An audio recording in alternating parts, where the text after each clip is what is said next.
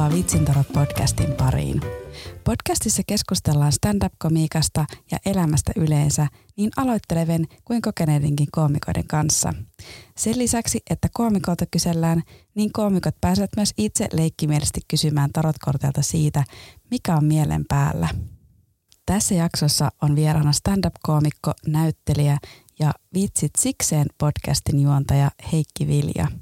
Keskustelimme Heikin kanssa niin stand-upin kuin podcastinkin tekemisen aloittamisesta. Heikki kertoo myös omasta kirjoitusprosessistaan ja siitä, minkälainen kokemus naurun tasapainon tekeminen oli hänelle.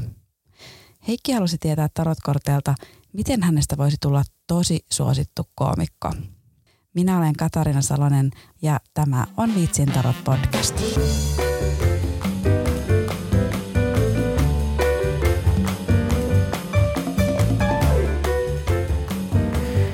Hei hei. Hei, hei. Kiva kun olet täällä. Mitä sulle Kiitos. kuuluu? Äh, ihan hyvä, ihan hyvää tota, kevättä odotellessa. On semmoinen fiilis, että mä oon väärin varustautunut tähän vuoden aikaan. Kun ulkona paistaa aurinko ja on lämmin ja mulla on tämmöinen harmaa kämänen pipo ja jotenkin. Tämä on vaikea aika mulle. Tämä on nyt tosi vaikeaa, koska toissapäivänä oli vielä ihan talvi. Niin, niin, niin. Mulla on, siis mä tykkään keväästä ja aurinkosta ja valosta ja lumin sulamisesta, mutta sitten samalla musta tuntuu siltä, että kun mä olisin ollut koko talve jossain pienessä tiedätkö, pimeässä huoneessa, mikä on täynnä vaan niin kuin pizzalaatikoita ja kaiken maailmasta saastaa. Ja sitten yhtäkkiä joku avaa sen ja pistää loisteputket päälle ja sanoo, että nyt ulos sieltä. Ja se on hirveän väkivaltainen herätys. Niin, ja kevät on semmoinen. Mm. Keikkaa pukkaa. Kai niitäkin on, en mä tiedä. no, mä olin lomalla viikon, en mä tiedä. On jo, tällä viikolla on pari ja sitten on, sitten on lisää. Teillä on Haustalan kanssa joku kiertue. Mä näin Facebook-painoksen. Joo, tai se on ollut jo vuosi sitten.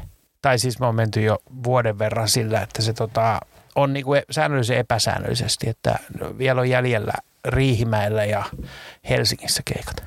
Miten ne on mennyt? Ne on mennyt tosi hyvin. Ne on ollut tosi kivaa, kun siellä on löytynyt semmoinen yhteinen, tiedätkö, jotenkin ei tarvitse miettiä, mitä tarvitse. Me ollaan siis yhdessä lavalla siinä iso Okei. osa ajasta, niin ei tarvitse itse silleen huolehtia mistään, kun voi vaan sanoa jotain ja sitten toinen jatkaa. Ollaan me, niinku, me ollaan niinku aluksi yhdessä, sitten ollaan yksitellen ja sitten ollaan lopuksi yhdessä. Joo. Miten te olette aika silleen, miten, en, mä en sano, että teillä on niinku samanlainen energia, mutta te olette molemmat tommosia niinku kivoja tyyppejä. Niin, no kiitos. Kiitos. Silleen niinku, näin offstage, mutta myös niinku lavalla. Joo. Aika, No kiva. Kiva, joo. Joo, no Haustolahan on tosi kiva sekä siviilissä että lavalla. niin. Mä oon sitten, oonhan mäkin kiva lavalla. Vähän pisteliämpi välillä, Mm, mutta sille hyvällä tavalla, niin. iloisesti. Silleen hymyn taakse. Niin me ollaan hyvien puolella. Puhutaan sun podcastista heti eka. Okei, eli vitsit sikseen Itsit sikseen. podcastista, Kyllä. joka löytyy kaikista podcast-alustoista ja sekä YouTubesta videopodcastin muodossa. Mm, se on oikein pro verrattuna. Kyllä, Suomen stand-up-klubin sivuilta. Tämä oli mainos. Miten sait idean lähteä tekemään podcastia? No itse asiassa se vähän niin kuin tuli mulle se idea, tai siis mulle ehdotettiin sitä. Eli siis mä olin kyllä pitkään halunnut, mutta sitten mä ajattelin, että onko se vähän säälittävää, kun kaikilla koomikolla on podcasti. Niin mitä mä sitten, mä en ymmärrä oikein näistä tekniikoista mitään, mutta kyllä mä sitten kun korona alkoi, niin kun piti etäkeikkoja varten hommata mikseri, niin kuin, että saa sen mikrofonin kiinni tietokoneeseen, niin mähän otin semmoisen, mihin saa kaksi. Ihan vaan siltä varaa, jos mä rupeisinkin tekemään podcastia. No sitten itse asiassa Suomen stand-up-klubi ehdotti, että jos mä, ne perustas podcastin, niin jos mä, että millaisen mä haluaisin tehdä, jos mä menisin sinne sitä tekemään. Ja sitten me sen Jani Aveliini tuottajan kanssa mietittiin, mitä me halutaan tehdä ja sitten ruvettiin tekemään. Se oli oikeastaan tämmöinen korona-ajan, kun tartti Suomen stand-up-klubi tartti niin ohjelmaa niiden YouTube-sivustolle ja mitään ei tapahdu. Ei mitään keikkaklippejä voi laittaa, kun ei ole keikkoja. Mm. Ja ei meillä ollut mitään tekemistä, niin sitten me ruvettiin tekemään sitä. Minkälaista on ollut podcastin tekeminen? No se on ollut aika kivaa. Siis että sehän on hyvin samantyylinen kuin tässä sunkin tämä idea, että jutellaan. Ja, niin kuin, ja onhan mulla tietysti kysymyksiä, niin kuin sullakin kai on. Niin tota, se on ollut musta tosi kiva ja sitten, että kyllähän mä oon tuntenut valtaosan vieroista jo etukäteen ainakin jollain tavalla, mutta se on niin kiva, miten paljon niistä selvii lisää asioita. Ja osa niistä, kun ne on pitkään kun mullakin on ollut se onni, että mä oon saanut noita ykkös nimiä, jotka on tehnyt komiikkaa niin kuin 90-luvun Ilari Johanssonit sun muut sinne, niin niillä on kyllä, musta on niin kiinnostava jutella niistä alkuajoista joskus 90-luvun lopulla, millaista oli tehdä stand-upia Suomessa. Niin, niin siinä on aika paljon oppinut kaikkea. Plus sitten muutenkin ihmisten elämästä, että valtaosahan, niin kuin, eihän kaikki aloita komiikkaa niin kuin suoraan lukion jälkeen, vaan että valtaosa, monet on aloittanut tosi vanhalla iällä, tai tosi vanhalla, mutta niin kuin pitkälti yli kolmikymppisinä tai nelikymppisinä, niin silloinhan niillä on ollut elämästä ennenkin ja musta on mielenkiintoista kuunnella niitä, mitä ne teki niin kuin ennen stand-upia. Niin oletko oppinut jotain uutta itsellesi tutuista ihmisistä? Olen oppinut itse asiassa aika paljonkin. Muun muassa Jakke Björklund on sävelsi biisin Jäätävä Poltereni Harlinin ensimmäiseen elokuvaan jota ei ikinä julkaistu siinä elokuvassa, mutta se biisi nauhoitettiin ja kaikkea sen piti tulla. Sitten siinä tuli joku ongelma. Mä en muista mikä. Mutta tämä on ollut siis jotain 84. Mm. Että et kyllä niin kuin mielenkiintoisia asioita. Tuosta stand-upin aloittamista keskusteltiin tästä junassa kerran, mutta säkin olet aloittanut vähän myöhemmin stand-upin. Joo. Tai siis joo, myöhemmällä iällä niin sanotusti. Joo, mä olin 30. Milloin sä aloitit? 2000, yhdeksän mä tein ensimmäisen virallisen keikan, eli vähän ennen kuin mä täytin 31. Joo. No mikä sai sut stand-upin pariin? No mä olin sitä pitkään miettinyt, että tätä mä oon kysynyt jokaisessa podcastissa myös, niin melkein jokaisen mun ikäisen vastaus on, että no mä näin semmoisen Eddie Murphyn Raw VHS-kasetin ja, ja samalla lailla itse asiassa mulle kävi. Tosin mä näin se jo lapsena varmaan ala-asteikäisenä eihän mä ymmärtänyt, mitä se edes on. Enkä mä tiedä, halusinko mä sitä tehdä. mutta, tota, mutta kyllä mua niin kuin sitten pikkuhiljaa, mä minkähän, minkähän mukana se sitten tuli. Milloin Seinfeld tuli? 90-luvun alussa. Niin siinähän näki, että mikä on niin kuin stand-up-koomikko jotenkin. Ja sitten oli joku leffa kanssa, minkä mä olin nähnyt, missä on Tom Hanks ja Sally Field, ne esittää stand-up-koomikoita. Mä muistan, että se on kasari loppua. Silloin mä muistan, että tossa on jotain mielenkiintoista, mutta eihän niin kuin tiedetään, niin eihän stand-upia Suomessa ollut. Ja sitten mä tein, mä halusin näyttelijäksi aina ja teatterin tekijähän mä olen ja, tai olin. Ja tota, tein niitä ja sitten pikkuhiljaa kun stand-up tuli mun tietoisuuteen Suomessa 90-luvun lopulla, 2000-luvun alussa, niin sitten mä koko ajan niin kuin ajauduin sitä kohti, että mä halusin tehdä. Ja kävin jossain On The Rocksissakin 2003 varmaan katsomassa stand-upia ja mietin, että kyllä mä tohon pystyn. Mä jotenkin luulin, että ne on niin kuin ammattilaisia. Siis eihän mä tiennyt, mikä on Open Mic-klubi. Ja mä muistan, ja sitten se oli Jalavan Pekka oli mc se oli tosi hyvä. Ja Tommi Mujunen oli illan vika, ja se oli tosi hyvä. Mutta kaikki siinä välissä oli tosi huonoja. Ja mä olin se, että noiko saa rahaa tästä? Ja kyllä nyt tuolla on minulle tilaa. Eihän mä tajunnut, että eihän ne mitään saanut. Mutta silti mulla kesti vielä sitten mä ilmoittaudunkin johonkin iltaan joskus 2006 tai jotain, mutta jotain tapahtui ja mä sitten peruin sen. Ja sitten 2008 mä ilmoittauduin taas, mutta sitten mun syntyi eka lapsi ja mä jotenkin oli, no se jotenkin vei mun huomion. Ja sitten mä peruin senkin. Ja sitten 2009 mä lopulta, mutta olin mä siihen mennessä esiintynyt jo varmaan kymmenen keikkaa tehnyt eri syntymäpäivillä. Ja aina jos joku kysyy, että olisiko jollain jotain ohjelmaa, niin mulla aina oli, mulla olisi tätä stand-upia ja sitten mä tein sitä. Sitten sä olet vuoden tulokas 2011. Joo, olin onko mä kuullut oikein, mä kuulen vähän tätä podcasteja, niin sulla oli vähän se, että, että sä mietit 2010, miksi et sä ole sinä. Joo, joo, mietin. Silloin oli haustola just ärsyttävää. tota, ei vaiskaan. Siis kyllä mä muistan, joo. Mulla meni siis, hetkinen, otetaan nyt aikaa tähän. 2009, mähän tein eka vuoden aika vaan kymmenen keikkaa, jotka meni kyllä tosi hyvin.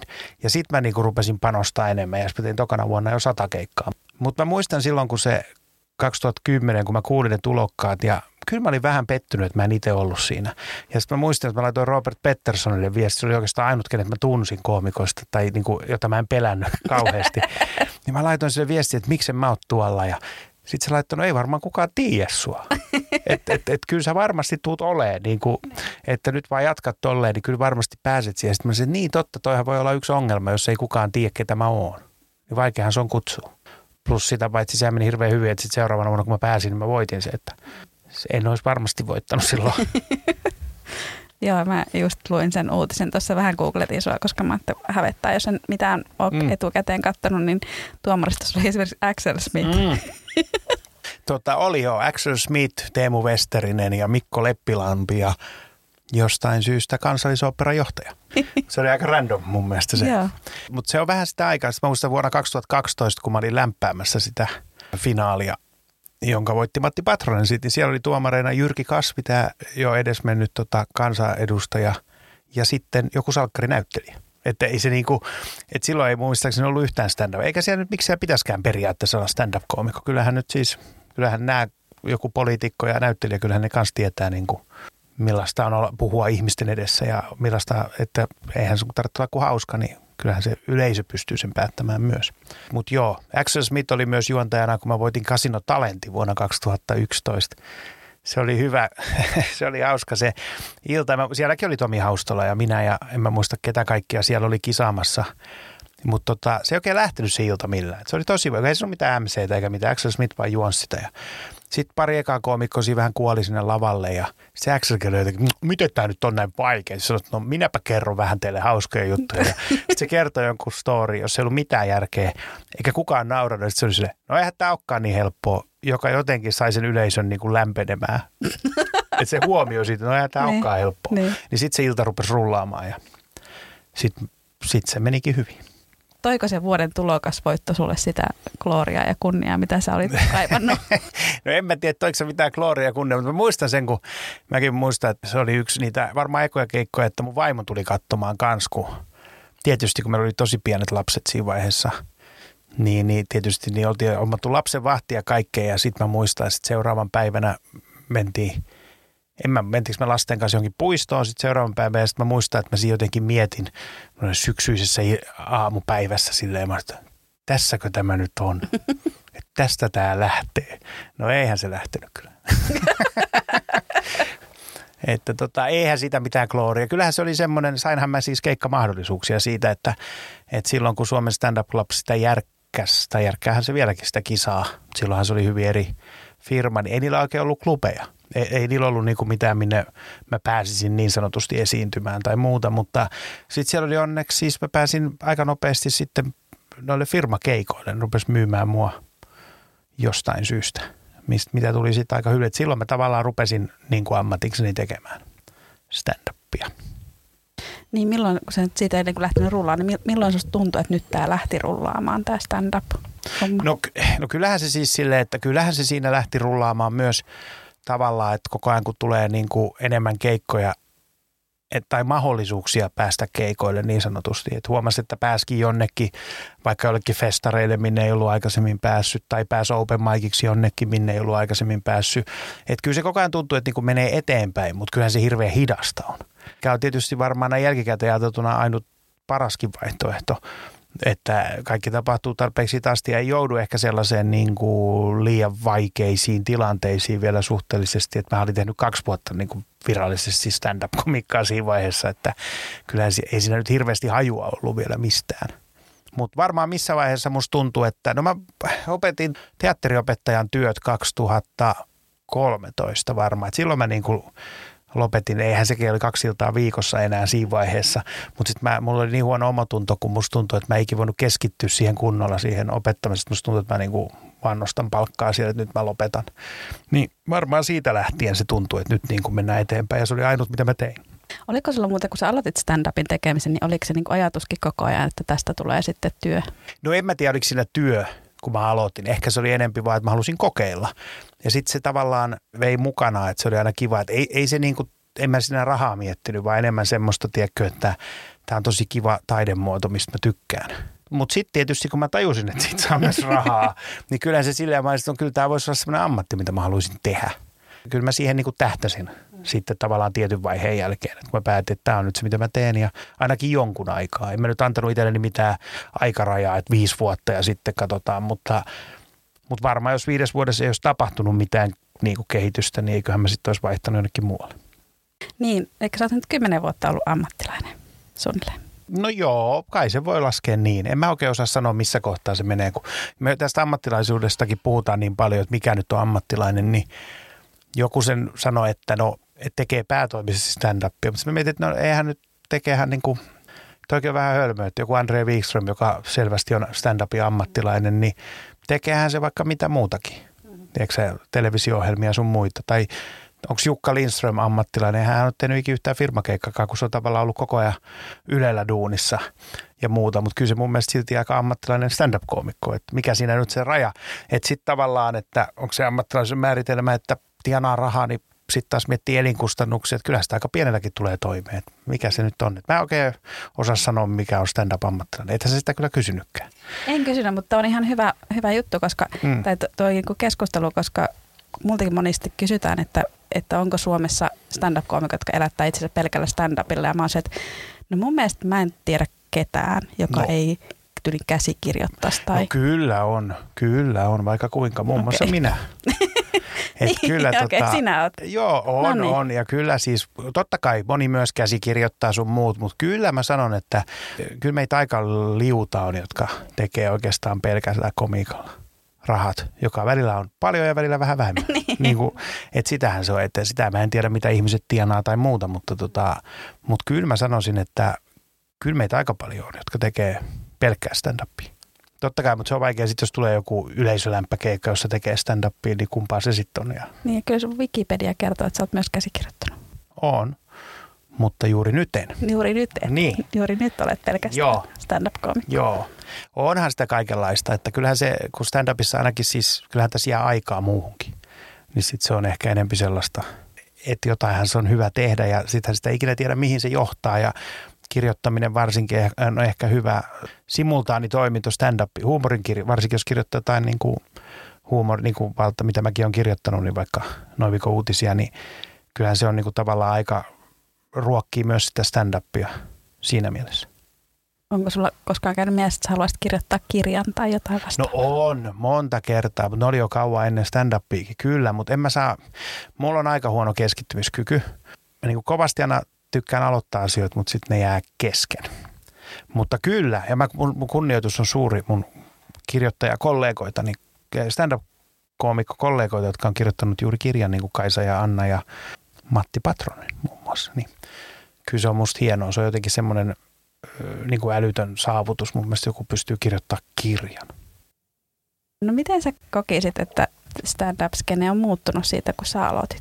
No ensinnäkin meitä on paljon enemmän siis huomattavasti. Kun musta on hauska, kun silloin kun mä aloitin jo, niin kaikki puhuu, kyllä tämä buumi kohta loppuu. Kohta tämä buumi loppuu. Ja mitä mä juttelin sitten kollegoiden kanssa, jotka oli tehnyt kauemmin kuin minä, niin ne sanoivat, että no niillekin on sanottu sitä koko ajan. Tavallaan se buumi alkoi joskus on 2000-luvun alussa ja nythän on enemmän stand-upia kuin missä, niin kuin ikinä ja enemmän koomikoita, että en mä usko, että kyse on mistään buumista, joka on, että kasvanuthan tämä laji on ja jollain lailla myös tai monella tavalla myös ammattilaistunut muun muassa siis, että klubit on paljon parempia, koomikot on paljon parempia ja niin suhtaudutaan niin kuin eri lailla.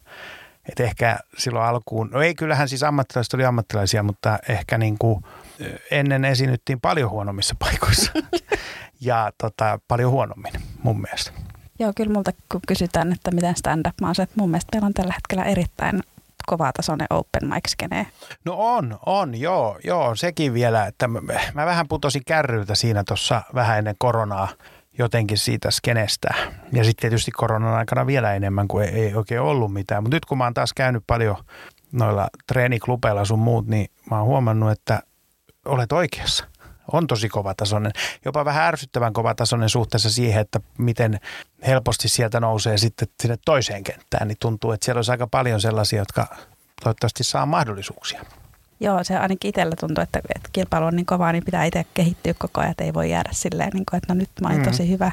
On, ja sitä, mutta sitä kilpailuhan se on tavallaan ollut kyllä kova varmaan ihan alusta alkaen, että mehän ei vaan tiedä, tai mäkin aina miettinyt, että, tai jossain vaiheessa mä jotenkin ajattelin, no helppohan niitä oli noitte Ilari ja Riku ja noit Suokka ja noitte olla, tiedätkö, että eihän niitä ollut kuin kolme. Niin.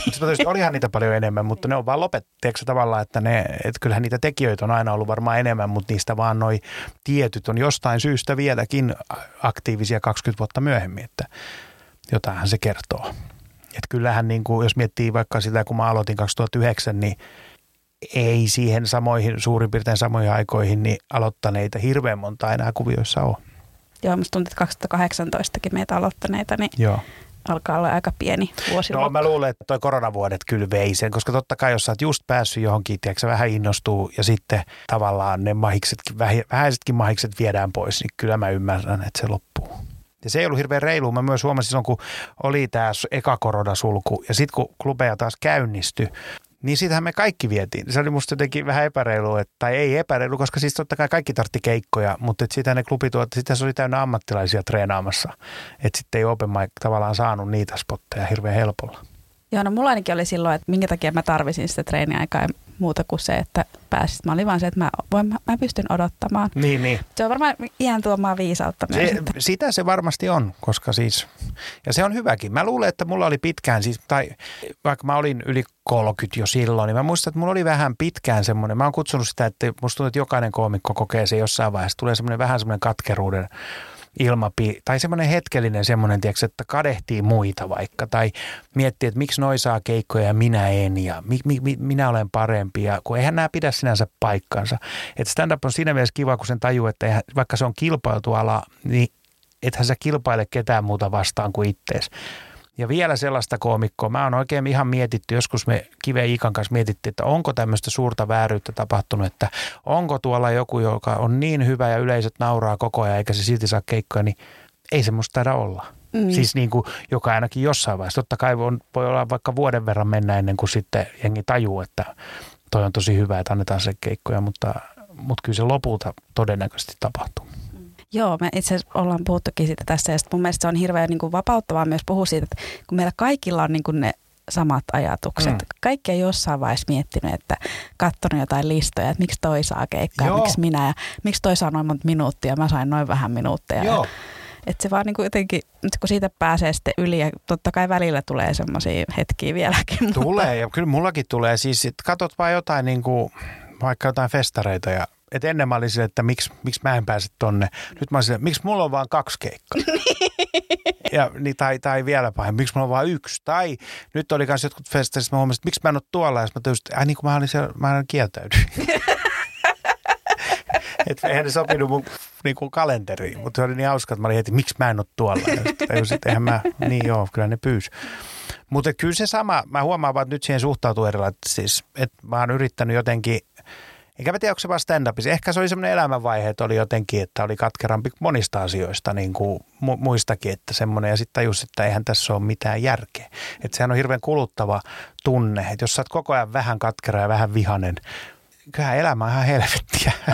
että se tuntuu, että jos koko ajan on vatsassa semmoinen ärsyttävä tiedätkö, nipistys, joka ei tule hyvästä paikasta, niin ei, se, ei, ei sitä jaksa. Ja sitten mä tajusin, että jotenkin tässä pitäisi olla sen ja vaan hyväksyä mitä on ja yrittää kehittää niin kuin itseään eikä, eikä miettiä mitä muut, muut tekee tai muut ajattelee. Mutta onhan se välillä vaikeaa. No mä oon nyt yrittänyt välillä olla se, että jos mä näen, että joku on jossain, niin sitten mä oon, että miksi mä en ole tuolla, niin mä oon myös silleen, että hei tosi hienoa, että se pääs, mm. niin ehkä mäkin pääsen vielä. Nimenomaan, joo. Koska jos sekin pääsee, niin ehkä mullakin on mahdollisuuksia on, joku päivä. On ja mulla on nyt kanssa välillä, mä tunnistin viimeisin meidän tuttumme, joka on päässyt elokuvaan esiintyy Mä en nyt sano nimeä, kun mä en tiedä, onko se niinku julkista tietoa, että saako hän niinku kertoa sitä. Sen takia mä niin. Niin kyllä mäkin mä olisin, että no niin, hän pääsee ja minä olen kuitenkin näyttelijä ja minä en pääse mihinkään. Mutta sitten heti mä tajusin, että herran aika, että stand-up-koomikko pääsee näyttelemään elokuvaan. Sitten kun hän todennäköisesti tekee hyvää jälkeä siinä, niin sen hän näkee moni ihminen ja tajuaa, että stand-up-koomikothan voi tehdä tällaistakin, joka tarkoittaa muille stand-up-koomikoille lisää mahdollisuuksia. Että niin kuin, että näinhän se pitää aina ajatella. Just niin kuin sä sanoit, että, että toihan on hyvä, että hän pääsi tuonne festareille ja nyt kun hän tekee hyvää järkeä siellä, niin näkee, että voi ottaa enemmän riskejä, otetaan tämä toinenkin sinne. Se on varmaan tämmöinen mun oma kipuilu ollut pidemmän aikaa. Mä oli, tai siis kun näyttelijäksi aina tähtäsi ja tenki ja muuta, siis stand-up vei sen kokonaan, tiedätkö, tavallaan että mä, ei stand-up ja teatteri oikein sovi samaan, kun ei, ei ole aikaa, mm. niin sanotusti. Ja sitten mä olin pitkään, niin kuin, no, ei, ei mun tarvitse, mutta sitten mä kävin tekemään Pietarin pari lyhäriä Pietarin Vihulan kanssa. Ja sitten mä olin, että vitsi, tämähän on se, mitä mä halusin. Ja sitten nyt mä odotan, että Pietarista tulee kuuluisa ja menestynyt ja valta, että hänellä on valtaa, niin sitten mä pääsen jonkin spikkurooliin sinne sitten mukaan. Niin haet sä aktiivisesti näyttelijän töitä? En hae, ei. Mä vaan odotan, että joku soittaisi. Tai hakisi kotoa, mutta eihän ne. ole nämä monissa koekuvauksissa muilla roolittajilla käynyt kyllä aikoinaan vielä enemmän. Mulla oli jossain vaiheessa, mä tein mainoksia siis jonkun verran ja ihan hyvinkin, mutta sitten mun piti ruveta olla vähän tarkempi niissä, kun mä tajusin, että mähän on niinku stand-up-koomikko niinku julkisesti olevina niin ainakin. Niin eihän mä nyt voi olla missään, mikä ei ole hauska. Siis tarkoitan, että voin olla jossain, joka ei ole tarkoituskaan olla hauska, mutta sitten hirveän moni mainoksista ei ole hauskoja ja ne on olevina hauskoja. Mutta tietysti rahahan se ratkaisee. Mulla oli yksi mainos, oli silleen, että mä kieltäydyin tai pyys just ennen koronaa. Mä sanoin, en mä, en mä nyt kyllä halua. Sitten se oli hyvä, kun korona alkoi. Niin se soitti uudestaan, no entäs nyt? Mä tulen. Ei tarvinnut paljon miettiä. Se oli vielä semmoinen hyvä mainos, että se pyöri muutama kerran ja sitten se poistui. Ne on parhaita. mä vaan itse aina, kun näkee telkkarissa tai jossain, niin mä yleensä haluan kääntää kanavaa. Mä en ole oikein ikinä tykännyt katsoa. En mä oikeastaan ikinä kattonut mitään, missä mä oon ollut edes. Ei se jotenkin. Mä näen, mitä mä hyödyn siitä. Mä olin paikalla, kun se tehtiin. Sä et koe näyttelijänä tarvetta. Varmasti siitä olisi hyötyä, mutta se on vähän niin kuin sivuhistoria, missä oli Jukan ja se oli mainio, niin en mä kattonut sitä. Mikä oli musta vähän noloa, koska se on aika hyvä ohjelma. Kyllä mä tiedän, oh, näinhän mä ne ekot edit, editit tai tämmöiset raakaversiot kyllä ja onhan mä lukenut ne kässärit sun muuten tiedät, että se on hauska. Mutta sitten mä huomasin, että en mä vaan, vaan että ei, mä, mä oon vähän välisiä ruudussa, en mä halua katsoa. Se häiritsee mua. Katsot sä sun omia stand-up-esityksiä? No kyllä mä jonkun verran. E, joo, katon mä. Eihän mä hänen nauho, siis mä nauhoitan äänet kyllä aika usein. En mä niitä kuuntele hirveän usein, ellei ole jotain semmoista, mitä on tapahtunut, että mun täytyy. Mutta kyllä mä sitten videoklipit, ja ei mulla ole niinku, siinä mulla ei ole niinku vai. Kyllä mä niinku, tavallaan opetusmielessähän se on, niinku, tai oppimismielessähän se on hyväkin katsoa, että mitä siellä tekee ja mitä ei. Mutta ne jotenkin, ei siellä oikein, tap, mun mielestä mä niinku jotenkin osaan sen samalla lailla reflektoida siinä hetkessä. Tai en mä tiedä, onko se sitten, että mä oon esiintynyt kymmenvuotiaasta lähtien, niin en mä jotenkin, että jotenkin mä tiedän, miltä mä näytän siellä. Vähän tyymemmältä mä näytän kyllä itse asiassa, kun mä luulen, mutta, tota, mutta ehkä se on hyvä asia. Mutta joo, kyllä mä välillä katson niitä videoita, mutta en mä esimerkiksi, en, mä ostin Japelta aikoinaan videokamerakin, en mä kerran käyttänyt, en mä jaksanut, se on siellä kaapin pohjalla. Ja oliko sulla ajatusta, että sä alkaisit tekemään tai someklippejä tai jotakin, kun sä ostit se kamera? No en mä tiedä mikä mulla oli. Mulla oli silloin, mä tein teakkiin mun lopputyön, mun ekan stand-up soolon, ja se piti kuvata. Se on niinku pakko, että se löytyy teatterikorkeakoulun kirjastosta sitten DVDnä. Eihän sitä nyt kukaan kato, mutta ja se on kuvattu sieltä kaukaa niinku yhdellä kameralla sieltä, et, mutta tavallaan, että se on niinku tehty, mikä käskettiin. Niin sitä varten mä tavallaan tarttiin videokamerasta ja sanoin, että ei mulla ole sitä myynnissä. Ja mä olisin, että no mulla on rahaa, mä ostan ja pff, mitä sillä tehnyt kyllä kai sen voisi kaivaa sieltä vielä jotain klippejä tehdä, mutta en mä oikein mitään jaksa niitä, mä en, mä oon tosi huono noissakin. mä menetän hermonia aina esimerkiksi niin kuin kaikenlaisiin teknisiin, jota mä en osaa ratkaista. Tiedätkö, jos joku ongelma on, niin mun menee heti hermo. Niin sitten mä huomaan, että joku editoiminen on mulle tosi haastavaa, koska tiedätkö, jollain iMovilla yrität tehdä jotain klippiä ja leikata siinä. Niin siinä aina menee joku pieleen ja sitten mun menee hermo ja mä en jaksa tehdä sitä. Että kyse on ehkä enemmän siitä. Niin, että sä oot niinku hyvä esiintymään ja kirjoittamaan. No en mä tiedä, onko mä hirveän hyvä kirjoittamaankaan. no, minkälainen sun kirjoitusprosessi on? No nyt on hyvä kysymys. Ja onko sulla jotain prosessia? Siis kyllä se aktiivisesti niin kuin kirjoittamisen välttely on varmaan jonkin sortin prosessi. Ajatuksia tulee ja menee, josta mä usein kirjaan ylös johonkin muotoon. Jossain ne on lapulla tai puhelimessa tai jossain. Ja sitten mä tavallaan niin kuin aina muutaman kerran vuodessa, tämä nyt on tälleen päälle, tähän on poikkeuksia, mutta vaikka vuoden alussa mä rupean, mitä mulla nyt oikein on, ja sitten mä rupean puukkaa vaikka treeniklubeja. Jos mä tajun, että mun täytyy nyt olla 15 minuuttia tonne jotain matskua. Ja sitten mä tavallaan rupean niistä niin kuin rakentaa ja sitten pikkuhiljaa, että mullahan ei ole niin kuin mitään valmiiksi kirjoitettua yleensä, kun mä lavalle menen. Että on mulla jotain niin kuin setappi mietitty tai joku semmoinen, mistä se kertoo. Ja sitten ehkä joku punch-yritelmä, joka ei todellakaan toimi. Ja sitten mä toivon, että jotain tapahtuu siinä hetkessä ja mut tulee jotain hauskaa suusta. Ja niitä mä nauhoja mä nimenomaan kuuntelen ehkä eniten, että mitä siellä tapahtuu ja saako siitä jotain. Ja nyt sä tykkäät kirjoittaa lavalla. Joo, oikeastaan. Et mä alku, ihan, ihan silloin kun mä aloitin, mähän kirjoitin sanasta sanaa, mikä varmaan on ihan järkevääkin ihan alussa, koska ei ole niin tosi simppeliä. Mutta sitten se pikkuhiljaa muuttui tuommoiseksi niin kuin enemmän lavalla kirjoittamiseksi. Sitten kun naurun tasapaino tehtiin, niin siinä se muuttui takaisin siihen sanasta sanan kirjoittamista, mutta se johtui sitten, kun oli aina viikkoaikaa jostain, niin siinä ei ollut hirveästi semmoista aikaa, että lava, kun ei ehti kerran ehkä käydä lavalla siinä välissä, niin siinä ei ollut semmoista mahdollisuutta. Ja sitten mä mietin, kun se oli hirveän tuloksellista, jotenkin se suju hyvin siinä, niin mä tätä, tätä mä jatkan nyt. Tälleen mä jatkan tätä kirjoittelua tästä eteenpäin, niin varmaan kolme viikkoa jaksoa ja sitten se jäi taas.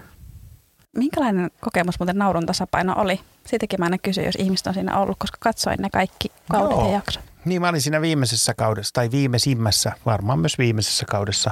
Se oli kokemuksena siis aivan mahtava. Se oli tosi rankka, niin kuin sekä henkisesti että fyysisesti. Ja ne paineet oli aika moiset, mutta niin kuin, olihan se hirveän mielenkiintoista. Ensinnäkin päästiin tutustumaan niihin asioihin, mistä aina tehtiin se jutut, niin nehän oli jotain semmoista, minne normaalisti ei ikinä pääsisi. Ja, että siellä on niin kuin ihmisiä varta vasten kertomassa sulle niin kuin vain teille asioita, missä sä voisit tehdä jotain hauskaa. Mutta kyllä mun lähinnä siitä mieleen on ne hirveät paineet, että et nyt pitää kirjoittaa, nyt tämän pitää olla hauska, tämän pitää ja sit, ja myös ehkä se rankkuus, koska se tehtiin siis nimenomaan putkeen. Oli meillä joku kesätauko siinä. Niin se, että sä tavallaan lähet johonkin perjantaina, tutustutte paikkaan, sitten teillä on neljä päivää aikaa kirjoittaa se – ja sitten vedätte keikkaa ja sitten mennäänkin jo heti seuraavan päivän seuraavaan paikkaan. Ja tämä jatkuu niin kuin sen seitsemän viikkoa, niin kyllä siinä jotenkin oli vähän pihalla jo, mm. että mitä tapahtuu. Niin sä olit finaalikolmikossa. Joo, mä olin finaalin kolmas, eli häviäjä. No niin. tota, joo, siihen ne paineet loppu. Tavallaan meillä oli ne kolme viimeistä oli suoria lähetyksiä. Ja ne kaksi ekaa, ne, mitkä ne on, semifinaalia ja mikä sit sitä ennen olikaan, niin tota, ne oli ehkä ne rankimmat tavallaan, kun sä voit vielä pudota niin lähellä sitä finaalia ja sitten on suorat lähetykset. Niin mä muistan, että sitä kun tehtiin sitä suoria, niin mulla oli viisi minuuttia mukavaa sen kolmen viikon aikana. Se oli se eka suora keikka. Siinä itse lavalla mulla oli oikein kivaa. Mutta sitten mä jouduin pudotukseen ja se, se ei ollut kivaa. Ja sen jälkeen mä stressasin ja sitten jopa seuraava keikka, mikä tehtiin, niin siinä lavallakaan mulla ei ollut kivaa, kun mä vaan pelkäsin niin kuin, että mä putoon tai, tai jotain menee pieleen. Mutta sitten kun saatiin selville, että pääsi sinne finaaliin, niin siihen ne paineet sitten aika lailla loppukin. Ei meillä ollut siinä fina- ei me ollut mitään ketään välitetty enää siinä vaiheessa mistään. Ja jotenkin se oli hirveän selvää mulle ja Jyvälän Tonille, että toi Matti sen voittaa. Se jotenkin oli niin kuin, kun siinä vaiheessa oli jo tullut niitä jaksoja telkkarista, niin kun oli nähnyt sen palautteen, niin jotenkin huomasi, että se Matti on – Matti on nyt yleisön suosikki selkeästi, niin ei siinä ollut sinänsä mitään stressiä. Sitten me päästiin finaalikolmikkoon, mikä tarkoitti, että päästiin se kiertueelle ja se oli tavallaan se, mihin tähdättiin. Niin. Mutta sitten sit on jäänyt semmoinen, just itse asiassa tein podcastin Fatih Ahmedin kanssa ja sitä ei vielä julkaistu, mutta tota, niin, niin siinä me muistellaan, että siinä on jäänyt, jäänyt vähän semmoinen jännä asevelihenki niitä koomikoita, kenen kanssa oli siellä. Niin kuin jotenkin, että siellä me yhdessä kärsittiin, niin nyt ollaan jotenkin, että aina kun niitä näkee, niin se on aina semmoinen niin kuin – tiedä, miltä se tuntuu. Jäikö sitä sitten kirjoittamiseen? Tuliko sitä mitään uutta? No ehkä siitä tuli vähän semmoista itseluottamusta myös, että tavallaan aihe kuin aihe, niin kyllä tästä jotain saa.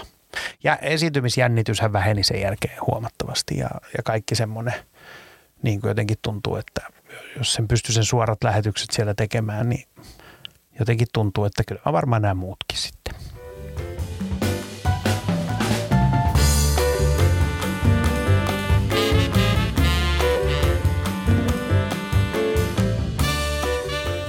Heikki, mikä sun kysymys on tarotkorteille? No mun kysymys on, että miten minusta tulee tosi suosittu komikko? tosi suosittu? Joo. Sellainen niin kuin ihan sika tunnettu ja suosittu, joka myy lippuja ihan kauheasti. Sitten mä ramppaan näissä podcasteissa ihan jatkuvasti. Ja miksi sä haluat tulla tosi suosituksi? En mä tiedä haluuks mä, mutta mä ajattelin, että onhan se hyvä käydä semmoinen semmoinen läpi, kun vaan miettii, että mitä se pitää. Pitääkö tehdä TikTok-videoita vai, vai hyviä keikkoja, mutta ehkä tämä kertoo mulle sen, mitä mun pitää tehdä. Haluatko olla semmoinen Sami Hedberg-tasoinen? Eh, niin, tämähän on vähän mielenkiintoinen kysymys siis tavallaan, että en mä tiedä, haluuks kukaan. Niin kuin, että kyllä mä tykkään tosi paljon, että mä saan kävellä kaduilla ihan rauhassa ja kukaan ei tunnista. Ja aina välillä ne katsoo, että mä voin ajatella, varmaan tunnistaa, mutta todennäköisesti mulla on sepalus auki tai jotain. Mutta niin kuin, en mä tiedä, haluuks mä, mutta jotenkin mua, olisihan se kiva, että vois vaikka, että myisi vaikka lippuja silleen, niin kuin, että ihmiset tulisi, niin kuin, että hei, minäpä menen, Heikillä on tulossa keikka, menenpä katsomaan. Ja että niitä olisi niin kuin mahdollisimman monta.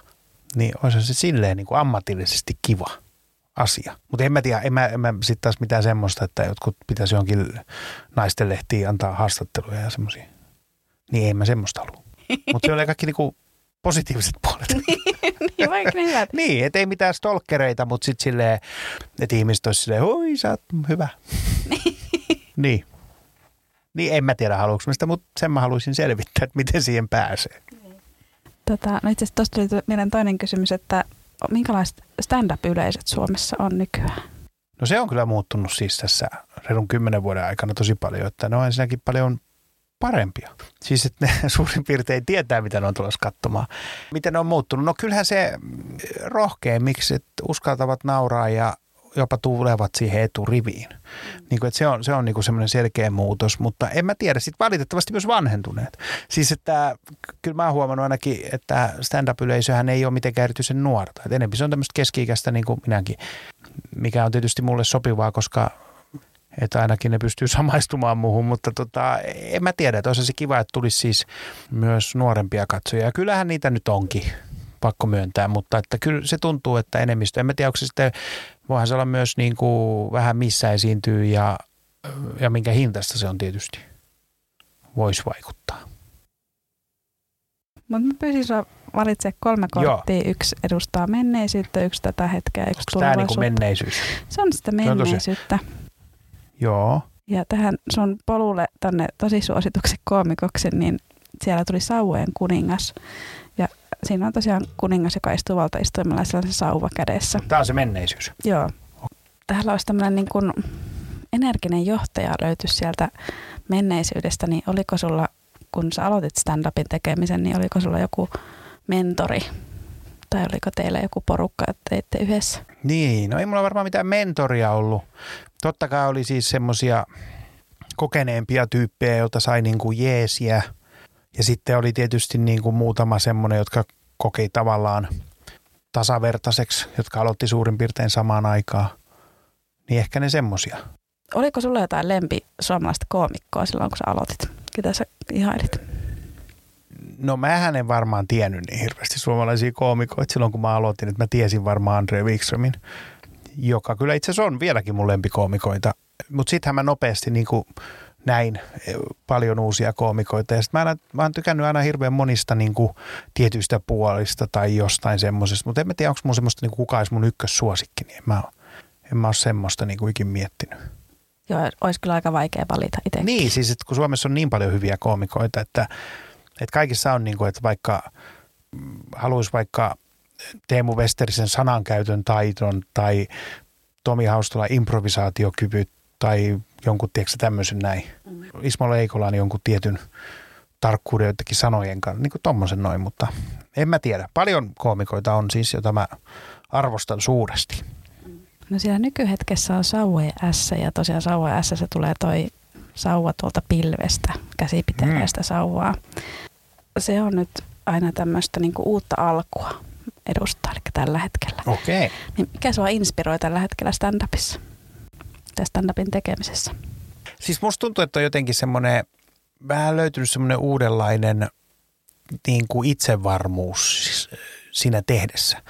Tuntuu, että tämä nyt kuulostaa vähän pahalta, mutta kuulostaa, tuntuu, että saa puolivillaisemmallakin jutulla saa paremmin, niin kuin sit saa hyvän jutun, kun ennen piti olla jotenkin niin hirveän hyvä juttu, että siitä kehittyi niin kuin tosi hyvä lavajuttu. Ja nyt tuntuu, että semmoisesta vähän niin kuin höttösemmästäkin ideasta saa toteutettua aika hyvän jutun, ainakin joskus. Ja en mä tiedä, mutta mulla on semmoinen itse varmempi olo, siis sanottaisiko nyt lavalla. Musta tuntuu, että mulla ei ole niin kiire ja semmoinen ei tarvitse niin kuin jotenkin söheltää siinä, että mä selviin vaan. Että jotenkin tuntuu, että kun esiintyy, että minä olen nyt tässä päähenkilönä ja tämä niin kuin sujuu. Onko se jotain syytä, mistä se on tullut? Tai? No en mä tiedä, onko se vaan sitten, tapahtuuko jotain. Aina ne puhuu, että on tietty aika, kun tekee stand-upia, niin että seitsemän vuotta kestää, että sopii tämän tai kymmenen vuotta tähän ja mä en tiedä, onko joku tämmöinen 14 vuoden kohta. En, en mä tiedä, mutta tuntuu, että jotenkin sille jotenkin tuntuu, että on löytänyt jotain uutta siinä tekemisessä, joka tekee siitä niin kuin tosi mielenkiintoista ja että on niin kuin innoissaan, kun menee keikalle. Että mitähän tänään tapahtuu. Mm, no toihan kuulostaa siltä, että sä oot matkalla siihen tosi suosituksi. No niin, koska... siltähän se kuulostaa.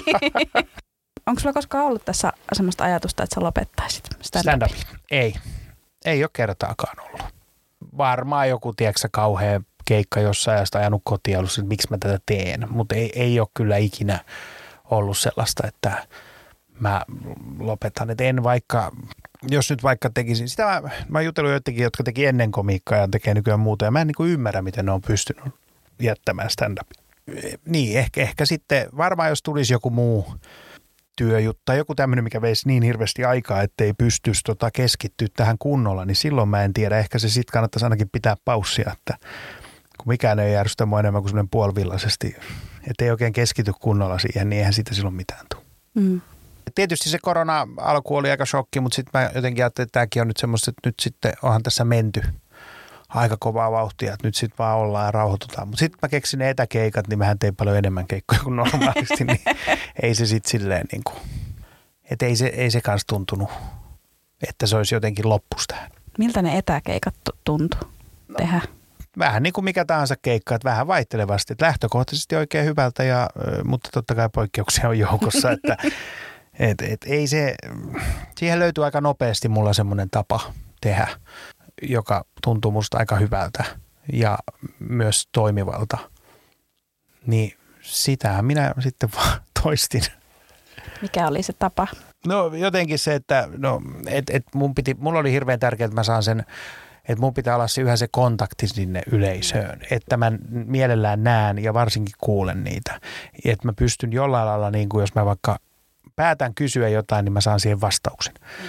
Niin sanotusti, että pystyy juttelemaan niiden kanssa. Että se oli mulle tosi tärkeää. Kyllä mä tein myös joitain sellaisia, jotka oli suoria striimejä, missä tota ei päässyt, niin kuin, ei ollut mitään käsitystäkään. Mutta ne, ne oli sitten semmoista, että mä olisin, että no tämä on nyt tämä työ. Että tällä pitää nyt, tästä mä saan nyt, että mä voin maksaa asuntolainaa pois. Että siinä ei niin kuin, että ne oli kyllä semmoisia, ei niistä saanut mitään muuta kuin rahaa. Niin tota, mutta toisaalta mä ymmärsin, että ajat on sellaiset, että näitä nyt vaan täytyy tehdä. Kuinka hyvin ihmiset tavallaan oppi vastaamaan sulle siellä Teamsissa tai Zoomissa? No se kyllä aika hyvin, varsinkin jos teki pienempiä, tiedätkö, että varsinkin jos oli jotain niin kuin muutaman kymmen, alle sadan porukoita, semmoisia työyhteisöjä, missä tota, vaikka ihmiset on niin kuin, tuntee toisensa, niin kyllähän ne niissä vastasi oikein niin kuin hyvin. Mutta sitten jos on tiedätkö, joku jättimäinen, niin, niin eihän sieltä sitten oli vähän vaikeampaa. Mutta sitten siinäkin oli se chattimahdollisuus. Mä pystyin niin kuin, tavallaan, että ihmiset pystyy nopeasti kirjoittaa sinne jotain se, niin kuin, mitä tahansa. Tai, et kyllä se, niin kuin, eikä ne mun kysymykset kuitenkin, eihän ne ole mitään vaikeita. Niin.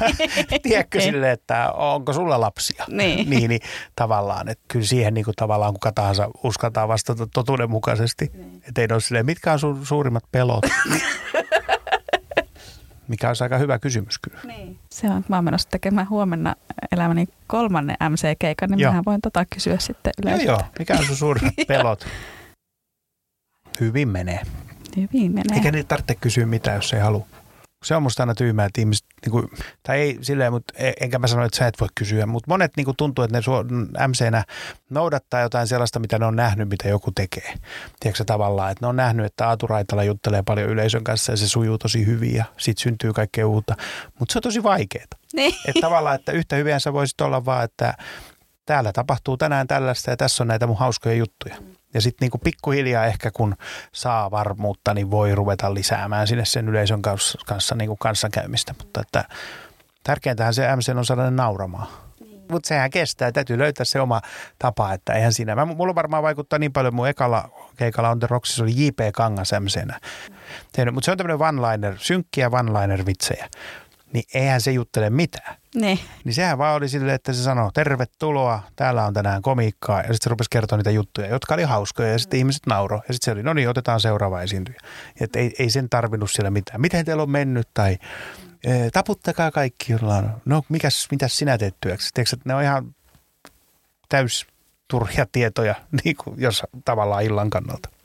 Joo, ja mä muistan silloin, kun aloitti, mullekin oli joku juttu, jossa mä niinku periaatteessa ihan turhaan kysyin yleisö, että onko täällä muita sinkkuja paikalla. Sitten Joo. oli silleen, niinku, että jos sulle siihen mitään niinku crowdwork juttu, niin älä kysy. Mm. Kerro vaan se sun juttu. Sitten mä olisin, että aivan, aivan. Joo, mutta toi on kyllä toisaalta, mä muistan, kun mä tein MCnä, mulla oli myös paljon ja sitten tuntuu, että mä niinku juttelen ja improon yleisön kanssa, mutta nehän on kirjoitettu ja tavallaan oli ne, että oli vaikka tämä, että että kello on lapsia ja sitten on monta, niin kuin tavallaan mulla oli niihin, kyllähän toikin on tavallaan sellainen, että onko täällä muita sinkkuja? Ja niin kuin, että sehän on niin kuin, vaikkei siinä olisi juttu, niin MCnä se tavallaan on semmoinen, että sinä hyvä, tänään etitään jotkut, tiedätkö, ja sitten jatkaa jotain juttua tai muuta. Joo, että kyllä mä näitä improja improileita katsoa, mutta tietysti itse myös pidän niin kuin hyvin kirjoitetusta stand-upista, koska omani, mm. omani ei ole ihan semmoista, niin, niin sitten mä niin kuin tykkään semmoista, mutta kyllä se on niin kuin hienoa katsoa, kun joku impro lähtee. Joo, mutta nekin lähtee yleensä sillä, kun on vahvoilla. Tiedätkö tavallaan, että mä, mä tein pitkään sille, että MCnä niin mä ekan puoliskon pysyn aika lailla matskussa. Mm. Ja tokalla puoliskolla, kun tavallaan yleisö on rentoutunut ja ne on, ne on ostanut sut jo, niin sit mä uskalsin tavallaan poiketa niistä kaavoista ja kokeilla jotain. Nykyään, en mä oikeastaan, nykyään se on niin erilaista sitten, että se vähän riippuu. Mutta tavallaan mulla on se matsku, millä mä meen, jos mikään muu ei auta, mm. niin se on se. Mutta mut se on vaikea. Tekemällähän sen oppii. Mm. Joo, mutta toi on ehkä hyvä. Tuon vinkin mä ehkä otan, että eka kertoo niitä omia juttuja, että ne ostaa ja sitten Niin, no se, on, no se on siis kokeilla silleen, että sit se on paljon helpompi, tiedätkö, sit kun ne on nauravia ja rentoutuneita, niin sitten ne, niistä ehkä irtoakin jotain. Se on myös jännä, että tavallaan haluaisi niin opetella hyväksi MC, mutta sitten sä et halua olla liian hyvä MC, että sitten kaikki ottaa sitten vaan MC. Niin, mutta se on kyllä tapa saada keikkoja. Täytyy sanoa, kyllä mulla lähti osittain siis varmaan senkin takia, että No mulla kävi myös tuuri, kun vuoden tulokkaat oli voittanut Robert Pettersson ja Jyrki Valto, molemmat hyvin. No Robertin tiedätkin, Jyrki oli vähän saman tyylinen, tiedätkö, semmoinen vanlainereita ja vähän energiaa ja muuta. Niin sitten kun mä tavallaan, niin mua oli helppo kaupata sitten jonnekin synttäreille ja häkeikoille. Ja sitten se MC-ly, niin sehän alkoi, kun ne tajus, että mähän on siinä, mut voi laittaa MC, niin mä sain kyllä keikkoja paljon enemmän sitten taas. Että kyllä siinä niin kuin kyllä se kannattaa olla hyvä. Mutta tietysti siinä on se riski, että sit sä teet vaan niitä MC-keikkoja, mutta ne on parempia kuin ei-keikkoja ollenkaan. No se on kyllä ihan totta. Mm. No katsotaan, miten kortit sanoo mun keikoista. Niin. Tämä näyttää vähän tämä viimeinen kyllä nyt. Tämä on nyt vähän tota, että miten, ei näytä hyvältä. Miten tulla tosi suosituksi. No sä tuossa jo puhuit sitä, että sä et ehkä halua tulla todella suosituksi. No ja tämä kortti kertoo, että musta ei tuukaan. Tää, vähän Täällä on siis, tässä, saanko mä kertoa, mikä tässä kortissa niin, on? Joo, siinä on mies sängyssä ja sitä, siinä on yhdeksän miekkaa seinällä ja hän näyttää hyvin kärsivältä. Joo, joo. Sitten ollaan se niin peittänyt kasvonsa, itkee tuossa jotain tai... No tämähän tuntuu ihan muuralta. Joo, tää on niinku piina. Että tämmöistä niinku sisäistä kärsimystä. Eli mitä tämä nyt kertoo mulle? Mä, mä sanoisin, että ehkä nämä kortit kertoo, että, että jos susta tulisi tosi suosittu, niin se, se kärsisit siitä kokisit vaan piinaa ja tuskaa. No niinpä tietysti. Mutta ehkä sitten varoittaa myös, että ei se, ehkä suosi, suosittuus ei nyt ole se asia, mitä kannattaa hakea. No sehän on kyllä ihan totta. Että sehän oli jo vähän niin kuin väärin lähtökohtaisin tuo kysymys. Koska jos lähdetään vähän niin kuin, se vähän myös, miten, miten niin kuin ajattelee menestymisen, että mitä, mm. että mitä se tarkoittaa, niin menestyminenhän voi tarkoittaa monta no niinpä, asiaa. Niinpä, mutta minä otan riskit, sit mä itken aina sängyssä ja on silleen, tää on kamalaa, mutta mulla on rahaa ja niin, li- yleisöä. Liput myy. Liput myy. I'm the king of the world. Ja mä oon niin yksinäinen siellä. Ja...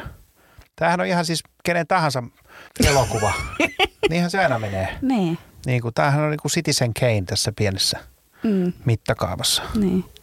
Sitten löytyy se oma mm. juttu ja sitten tulee se. Se ei olekaan sitä. Pääsee sinne vuoren huipulle ja näkee, että siellä ei ollutkaan mitään. Niin ja sitten se on tuo Rosebud, se itkee sitä kelkkaansa. Oliko sulla koskaan semmoinen, niin kuin, kun sä sanoit, että se oli koskaan sitä lopet, lopettamisen kanssa ollut semmoista, jos mä en ole viides vuodessa tuolla. Mutta oliko sulla joku semmoinen, että, että milloin mä oon niin kuin menestynyt? Että nyt mä... Ei. Ainahan ikinä ei ole tyytyväinen siihen. Tai ehkä se joku ihmisluonnon, tiedätkö, joku tämmöinen, että pitäisi olla niin kuin, mitä tahansa, enemmän rahaa tai enemmän no mitä nyt kukin haluaa, enemmän vapaa-aikaa tai enemmän, enemmän töitä, mitä tahansa ja sitten tavallaan ymmärtää, että tässä on aika onnekkaassa asemassa itse. Ensinnäkin mä teen tämmöistä työtä, mikä musta on aika kivaa, jota mä tekisin, saisin mä siitä rahaa tai en. Mulla on aikaakin vaikka mihin. Niin kuin tiedätkö jotenkin, että tämähän on niin kuin tosi hölmön kuulosta, että joku valittaa, vitsi kun mulla ei ole. Ja sitten mä mietin, että mun niin sanotusti takana on koomikot, jotka se vitsi kun mulla olisi toi. Mm. Ja mä oon sitten vitsi kun mulla olisi toi. Että tavallaan, että milloin ollaan tyytyväisiä siihen omaan niin kuin – koska sitten kun mä mietin taaksepäin vaikka kaikkia stand-up-keikkoja, niin mä olin oikein tavallaan, niin kuin, että kyllä mun muistikuva, että mä olin oikein iloinen siellä open mic, tiiäks, että tehtiin On The Rocksissa keikkoja, oltiin uu, juotiin kolme kaljaa ja oltiin se, vitsi, tää on mahtava, me koomikot täällä. En, en mä silloin kokenut, että mä olin jotenkin kärsinyt, että mun pitäisi olla jossain muualla. Et en mä semmoinen niin yli kunnianhimoinen ikinä ollut, että mun pitäisi menestyä tai muuta. Mutta mut, mut mielenkiintoinen pointti just se, että että onko se sitten joku semmoinen, että sä näet, että minä haluaisin, että minut muistetaan jostain ja Ei kukaan muista, kun mä itken tuolla sängyssä miekkojen ysikortin kanssa. Mutta on tää. Tää on vähän se narsistin tämmönen perusajatus, että sitä kattokaa mua, kattokaa mua. Sitten mä katsoo, niin miksi te katsotte? Älkää kattoko mua. Joo, mä oon monesti, mun mielestä stand-upissa just parhaita juttuja on se, että on siellä lavalla ja saa kaikkeen huomioon Joo. ja sen rakkauden ja ihailun. Ja sitten kun poistuu sieltä lavalta, niin sitten kukaan ei, no jotkut saattaa tulla sitten sanoa keikan Mm. jälkeen, että hyvä keikka, tai ne saattaa sanoa, että kiitos. Mutta ne yleisö ei niinku välitä Ei ne ollenkaan. muistakaan edes. Niin, Joo. niin tavallaan siinä on kiva, kun on samaan aikaan tosi näkymätön ja sitten tosi näkyvillä. Joo, mä oon samaa mieltä ja kyllä, kyllä niin kuin aidosti, että ei, ei mun tavoite olisi semmoinen kuulu. Mä oon joskus ollut jonkun Sami Hedbergin kanssa, tiedätkö, keik, samalla keikalla tultu pois. Niin eihän se ihan mahdotonta, kun se tulee koko ajan. Tuskin sekään siitä nauttii, mutta tietysti kohteleena ihmisenä on siinä jotenkin ja totta kai ymmärtää, että fanit on tärkeitä. Niin. Niin kuin, mutta kyllä musta on kivempi, että mulla on ne neljä fania, jotka mä joskus näen pussissa. niin se on niin jotenkin se, että ai kiva. mutta tota, niin, mulla on aina stand-up hauska, mulla on aina se, joskus mä jotain juttuakin sitten tein, mutta oli se, että se on jännä, kun menee vaikka uusia juttuja kokeilemaan. Ja tavallaan niin mun suurin pelko, että mitä jos ne nauraa mulle. Ei silleen hyvällä tavalla, vaan silleen niin kuin negatiivisesti, että onpa toi tyhmä, että se ei tajua, että me nauretaan sille sen takia, että se on tyhmä. ei sen takia, että sillä olisi hyvät jutut. Kylläpäs tämä nyt antoi ajateltavaa mulle. Ehkä mun täytyy nyt olla vaan silleen keskisuosittu. Ja kuulostaa, että sulla on nyt niinku hyvä drive ja flow No oli vielä stand-up. vähän aika sitten, ei ole enää. Itseluottamus on mennyttä ja Näin helposti. aina kun mulla menee keikka hyvin, mä rupean miettimään siinä, ei jos tämä onkin just se, nyt, jos tämä menee liian hyvin, niin mulla tulee piinaa. Joo, Onko tämä nyt se mun, mun tapa raivata teitä ko- kokeneempia Joo pois? tämä on ilmeisesti tämä. Varmaan jokainen, ketä käy, käy saa nämä samat kortit. Katsoo tuota pakkaa, niin eihän siellä ole näitä piinoja. niin, kuolemaa. Ja... Joo, joo, joo. Et nyt kannattaisi. Oletko ikinä miettinyt lopettamista? Kortit sanoo, että olisi ehkä aika. Tällaisia kysymyksiä. Se, että no, miten, mik, miksi et ole miettinyt? Mielenkiintoista. niin, jännä juttu. On. joo, joo. No mutta tämähän oli hyvä. Hy- tai siis antoi minulle ajattelemisen aihetta, nuo kortit. Niin, no mutta se on mukava. Eihän näihin nyt kauhean vakavasti voi suhtautua. Ei, kiitoksia. Kiitos kun Tämä tulit. on ollut miellyttävä kokemus. Kiva juttu. Hyvä.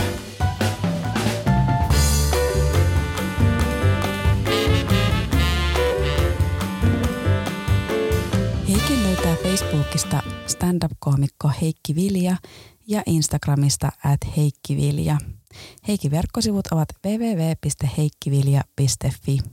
Vitsit sikseen podcast löytyy podcast-alusteen lisäksi myös YouTubesta Suomen Stand-up-klubin kanavalta. Vitsintalot podcast löytyy Instagramista at vitsintalot podcast ja viestejä voi myös laittaa sähköpostilla vitsintalotpodcast at gmail.com. Minut löytää Instagramista at Katarina-Salonen ja Facebookista koomikko Katarina Salonen. Kiitos, että kuuntelit tämän jakson. Jätä kommenttia, anna palautetta jos kovasti tykkäsit, niin laita podcast tilaukseen. Seuraava jakso jälleen kahden viikon kuluttua.